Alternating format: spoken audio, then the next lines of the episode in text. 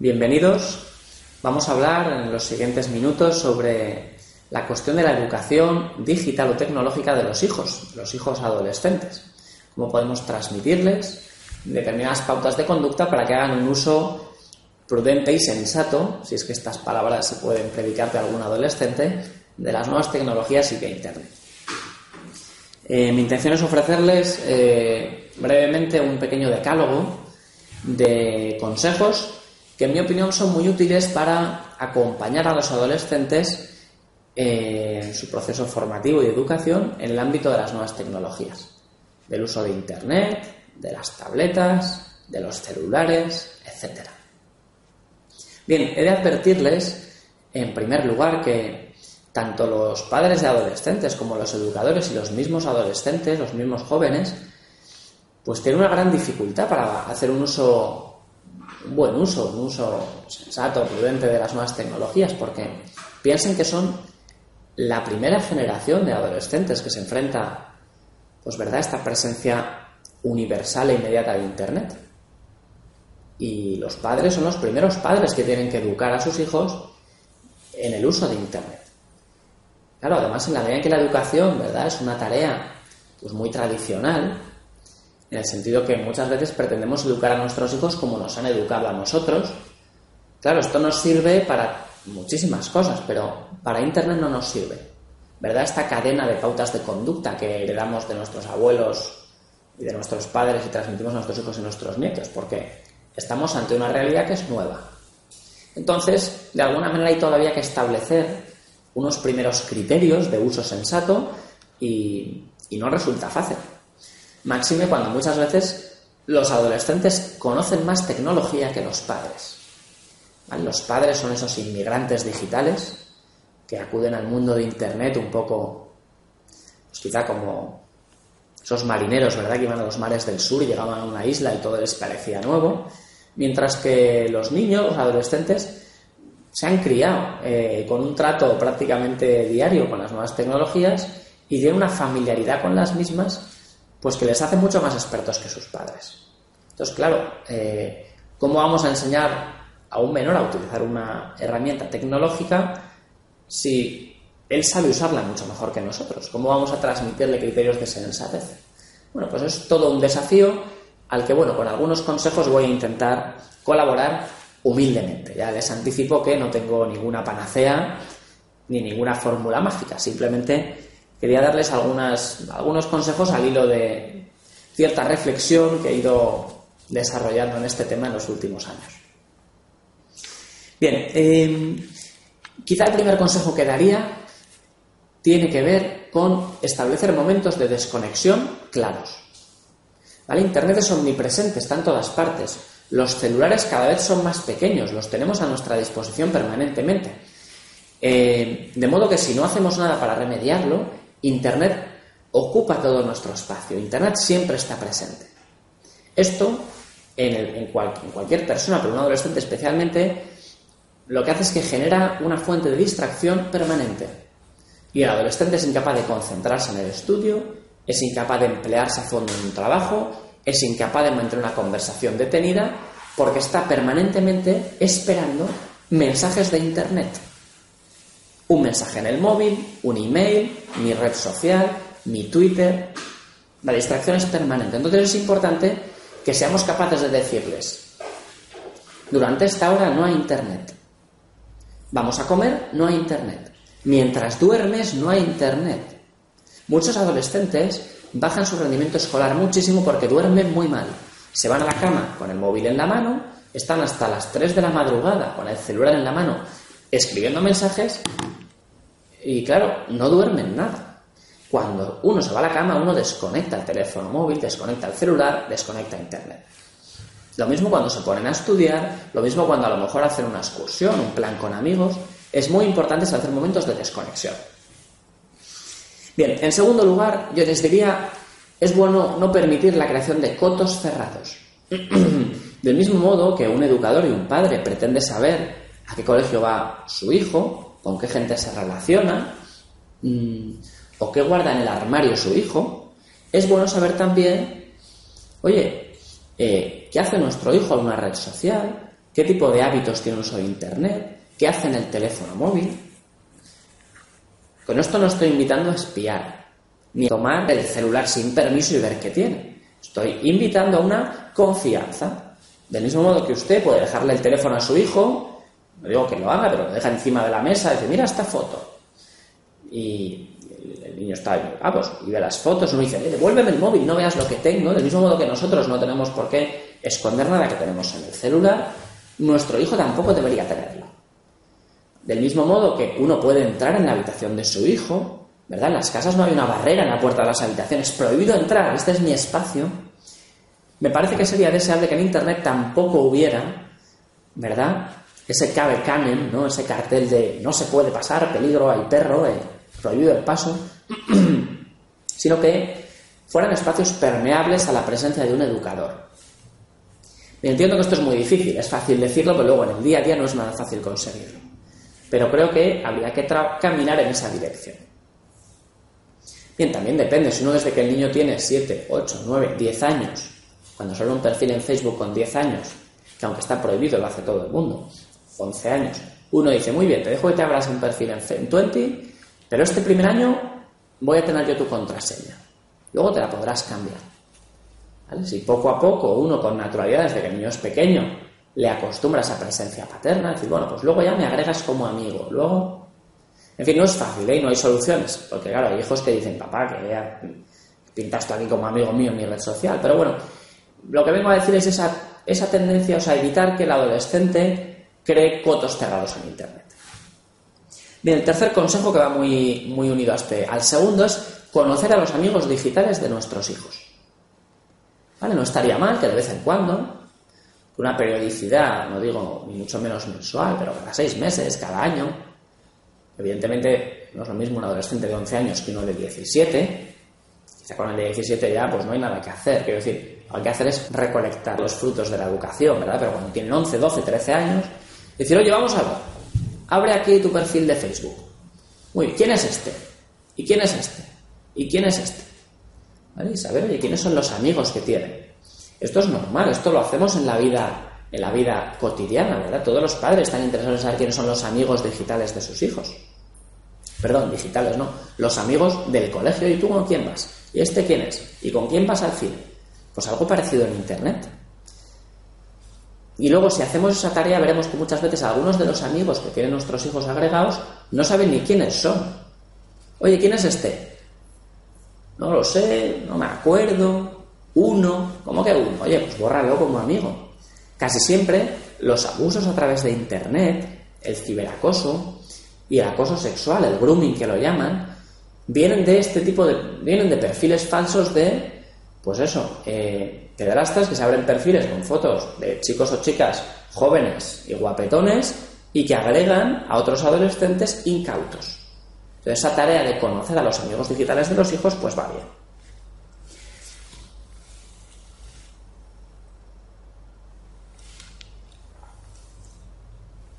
Bien, en cuarto lugar, eh, en la medida de lo posible que los puntos de acceso a Internet estén en lugares comunes de la casa. Esto es un consejo que era universal entre los educadores, ¿verdad? El ordenador en el cuarto de estar. Que los chicos no tengan ordenador en su habitación. Sin embargo, es un consejo que está ya un poco pasado de moda, porque actualmente, pues con los celulares y las tabletas, pues Internet ya no precisa, ¿verdad?, de una conexión por cable o de un... sino que normalmente, pues prácticamente se puede acceder desde cualquier punto. Una forma de trasladar esto puede, puede ser la siguiente. Bueno, pues el iPad solo se utiliza en el cuarto de estar. O el teléfono móvil cuando te vas a dormir, pues lo dejas en el cuarto de estar. Bien, cosas de este estilo para evitar, pues eso, que un adolescente acceda a contenido perjudicial o nocivo, se acueste a las 4 de la mañana mirando internet o esté viendo vídeos de risa en lugar de estudiar. ¿Vale? Si internet acotamos los espacios de uso, en la medida de lo posible, que cada vez es menos, bueno, pues será beneficioso. Em, en este sentido también están los filtros de contenido. Quizá pues aquellas familias que puedan pueden poner sistemas de filtrado. Esto hay muchas plataformas en Internet que ya nos lo permiten. Google tiene ¿verdad? filtros para menores, yo creo que en algún Windows aparecen, casi todos los prestadores de servicios, tanto de celulares como de Internet, ofrecen esos servicios. Es interesante conocerlos y contratarlos. Su efectividad es, muy, es limitada. El adolescente que quiere saltarse el filtro se lo salta. Pero, de alguna manera, charlando con nuestros hijos o las personas a las que educamos, llegamos a un acuerdo y les explicamos, mira, es bueno que instalemos un filtro por estos motivos. Si el menor acepta que ese filtro está bien, pues puede ser de utilidad. Em, quinto consejo, atajar las faltas de educación. Uno de los grandes problemas de Internet y las nuevas tecnologías es el tema de la poca educación. ¿Vale? Parece que cualquier mensaje de móvil, de celular, de email o cualquier llamada, pues puede interrumpir cualquier otra ocupación. Yo estoy hablando con alguien, me suena el teléfono, dejo a esa persona esperando y cojo el teléfono. Estoy visitando a mi abuelita y me paso toda la visita consultando el celular porque tengo muchas cosas muy importantes que decirles a mis amigos. Estoy comiendo con un hermano mío y en vez de hablar con él estoy de nuevo con el celular. Bueno, todas estas faltas de educación hay que atajarlas. Y es muy importante que los padres las atajen. Fíjense, si ustedes no educan a sus hijos en eso, nadie lo va a hacer por ustedes. Y les estaremos haciendo un flaco favor a nuestros hijos y adolescentes si no somos capaces de exigirles esas reglas básicas de educación. Bien, en sexto lugar, comunicación. Es muy importante hablar con nuestros hijos. Oye, mm, ¿tú cómo usas Internet? Oye, ¿qué problemas has tenido en Internet? También contar, decir, pues mira, hoy he llegado al trabajo y está una hora y media viendo vídeos en YouTube. Y no, no empezaba a trabajar hasta las 12 de la mañana. Papá, de verdad. Y después sí, mira, me he distraído, he visto unos vídeos del mundial, he visto ser capaces de contar que de alguna manera uno de los temas de conversación en casa sea el uso de Internet. Consejos sobre el uso de Internet. ¿Vale? Si establecemos esas formas de comunicación, será más fácil que en caso de que los menores necesiten ayuda, vengan a pedírnosla. ¿Vale? Si Internet y su uso es un tema que no sale nunca en la conversación, pues cuando se enfrentan a un problema quizá no pidan consejo en casa. Lo pidan en otro lugar que quizás sea menos fiable. Bien, séptimo consejo, ya vamos acercándonos hacia la recta final de la, clase o la charla. Eh, lo, lo resumiría con la expresión no oxidarse. ¿Vale? No podemos permitirnos el lujo como adultos de oxidarnos. Ustedes, muchos de ustedes, yo tengo 31 años, no me considero una persona muy mayor, tampoco soy un adolescente ya, pero quiero decir, las personas que tienen hijos adolescentes pues pueden tener entre 40 y 60 años. Es fácil que una persona de 50 años ya le pille un poco cansado. Diga, oiga, ¿yo qué necesidad tengo de conocer lo que es Twitter, lo que es Flickr, lo que es Facebook, verdad? Yo ya no estoy para estos trotes digitales, ¿no? Ya que mis hijos... Bueno, pues me parece que un educador responsable no puede permitirse ese lujo el lujo de decir esto no me interesa, esto no va conmigo. No puede oxidarse. ¿Vale? De modo que tiene que siempre estar intentando estar al día de cuáles son las tendencias en Internet. Esto es muy difícil, evidentemente no va a estar tan al día como su hijo, como el adolescente. Pero saber más o menos de qué va la cosa. ¿Vale? Para poder orientar mínimamente. Muchas veces no hace falta tener un conocimiento profundo de una herramienta para orientar. Ahora, si uno ni siquiera sabe lo que es, claro, no va a poder dar ningún consejo.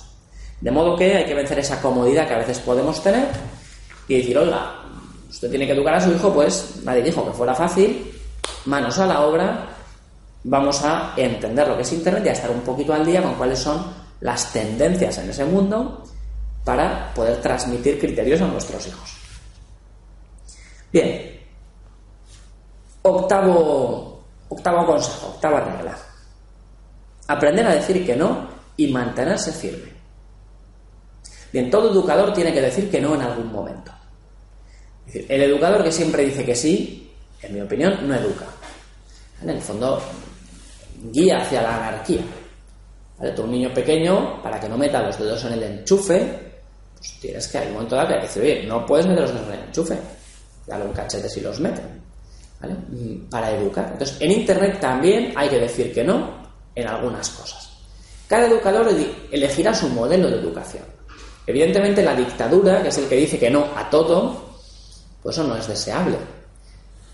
Tampoco es deseable la anarquía, que es el que no dice que no a nada. Cada uno tendrá que elegir, si quiere ser un padre más autoritario, más liberal, cada uno que, de acuerdo con su carácter, con sus convicciones, etcétera, decida dónde quiere estar. Ahora, todo el mundo tiene que poner unas reglas y el adolescente le va a tentar. Y va a intentar saltarse la regla a ver qué pasa. Y ahí es donde tenemos que ser capaces y estar firmes y decir que no. Si no hacemos esto, haremos un flaco favor a, los adolescentes. Porque en Internet harán siempre lo que les apetece. Y una persona que no se somete a reglas y que hace siempre lo que le apetece, termina siendo una persona caprichosa, una persona floja y es devorado por Internet. No por cualquier cosa, por su pereza o por su capricho. De manera que no hay que tener miedo y hay que ser capaz de decir que no alguna vez. Hablar con el marido o la mujer y poner unas reglas o en el colegio y esas reglas mantenerse firme en ellas. Además, en este tema, mm, siempre los adolescentes juegan con eso de, no, es que somos los únicos que no hacemos esto, es que todo el mundo tiene este programa, es que me voy a quedar marginado si no hago esto. Y bueno, pues ahí, claro, muchas veces el educador dice, ¿seré un talibán? ¿Seré un déspota? Bueno, pues eh, no hay que dejarse engañar. Y evidentemente no hay que ser un talibán ni un déspota, pero hay que mantenerse firme en esas reglas que uno racionalmente y habiéndose informado bien ha establecido en su casa. Y esto, bueno, pues es un acto, es un servicio que les prestamos. Bien, y por último, ir, bueno, por último no, noveno consejo, ir por delante. Casi todas las cosas que hemos dicho del uso razonable de Internet nos las podemos aplicar nosotros como adultos en primerísimo lugar. Esa idea de no distraerse, esa idea de ser educado, esa idea de no ver internet en determinados lugares, o ¿verdad? de tener, instalarse un filtro, esa idea de no permitir fotos cerrados, son ideas que un adulto también tiene que vivir. Entonces, es fundamental que los padres vayan por delante de esto. ¿Cómo vamos a educar a un hijo para que no se distraiga continuamente con internet? Si uno se distrae continuamente por internet, uno dice, papá, mamá, ¿qué me estás contando? ¿Qué me está usted contando? Si usted es el primero que hace esto. Entonces creo que en Internet los educadores tenemos que dar un ejemplo muy importante de disciplina digital, mm, autodominio digital y fortaleza digital y transmitirlo eh, a los adolescentes. Bien, y por último, eh, no desanimarse, no inhibirse. El principal peligro que tenemos los educadores es el de el desánimo. Me dice, siempre lo mismo. ¿Otra vez? Sí, otra vez. Eh, es fundamental la resistencia. Hay que resistir. Y esto, pues es difícil, porque hay un momento en el que uno dice, ya está bien, no aguanto más, haz lo que te dé la gana. Bueno, pues no puede ser.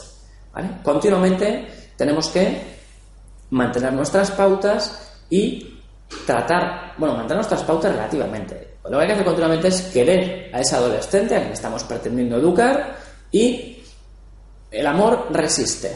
Entonces, ser capaces de, porque queremos ayudar a estas personas, resistir y no inhibirnos. Eh, el que tira la toalla o el que mete la cabeza debajo de la arena, como dicen que hacen las avestruz, el que esquiva el problema, pues no ayuda. ¿Vale? La educación, de alguna manera, pues siempre exige esa labor de resistencia alegre del educador que se resiste a dar por perdido al adolescente y dice, no, no, te voy a ayudar a que seas una persona, pues eso, más sensata, más razonable, más prudente, que hagas un uso mejor de Internet para que seas más libre y lo disfrutes más. Bien, creo que el trabajo educativo pues es un trabajo difícil, no se lo niego, pero bueno, también me parece que es uno de los trabajos más apasionantes que hay, más bonitos, y por lo tanto, bueno, pues este desafío que tienen ustedes por delante que tenemos de educar adolescentes y niños en el uso de Internet, pues al mismo tiempo que es muy difícil, también es muy desafiante, muy bonito y bueno, pienso que merece la pena embarcarse en él y bueno, desgastarse en esa tarea que pues es muy gratificante y, es sensacional. Eh, gracias por su atención y un cordial saludo.